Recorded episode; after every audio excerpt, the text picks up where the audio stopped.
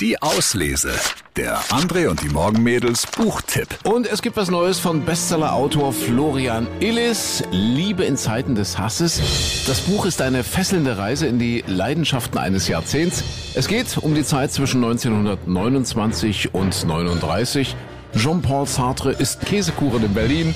Marlene Dietrich verliebt sich in Hollywood täglich neu und Bertolt Brecht flieht ins Exil. Kurz nach der Premiere schreitet Brecht zur Tat, da er außer der Liebe in seinem Leben eigentlich auch sonst nichts auslassen möchte. Er heiratet am 10. April 1929 Helene Weigel, mit der er bereits einen kleinen Sohn hat. Sie sei, so sagt er, gutartig, schroff, mutig und unbeliebt. Man könnte also sagen, in allem das genaue Gegenteil des Gatten. Denn was macht der unmittelbar nach dem Jawort auf dem Standesamt in Charlottenburg?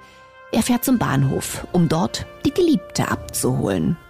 Dumm nur, dass Berthold Brecht noch immer den Strauß von der Trauung in der Hand hat. Müde Osterglocken. Als er Carola näher am Gleis am Bahnhof Zoo gesteht, dass er vor einer halben Stunde Helene Weigel geheiratet habe, was unvermeidlich, aber eigentlich unbedeutend sei, da knallt sie ihm den welken Strauß vor die Füße und rauscht wütend ab. Sie war den ganzen weiten Weg aus Davos nach Berlin gefahren, nur um zu erfahren, dass Brecht wieder geheiratet hat. Und schon wieder nicht sie.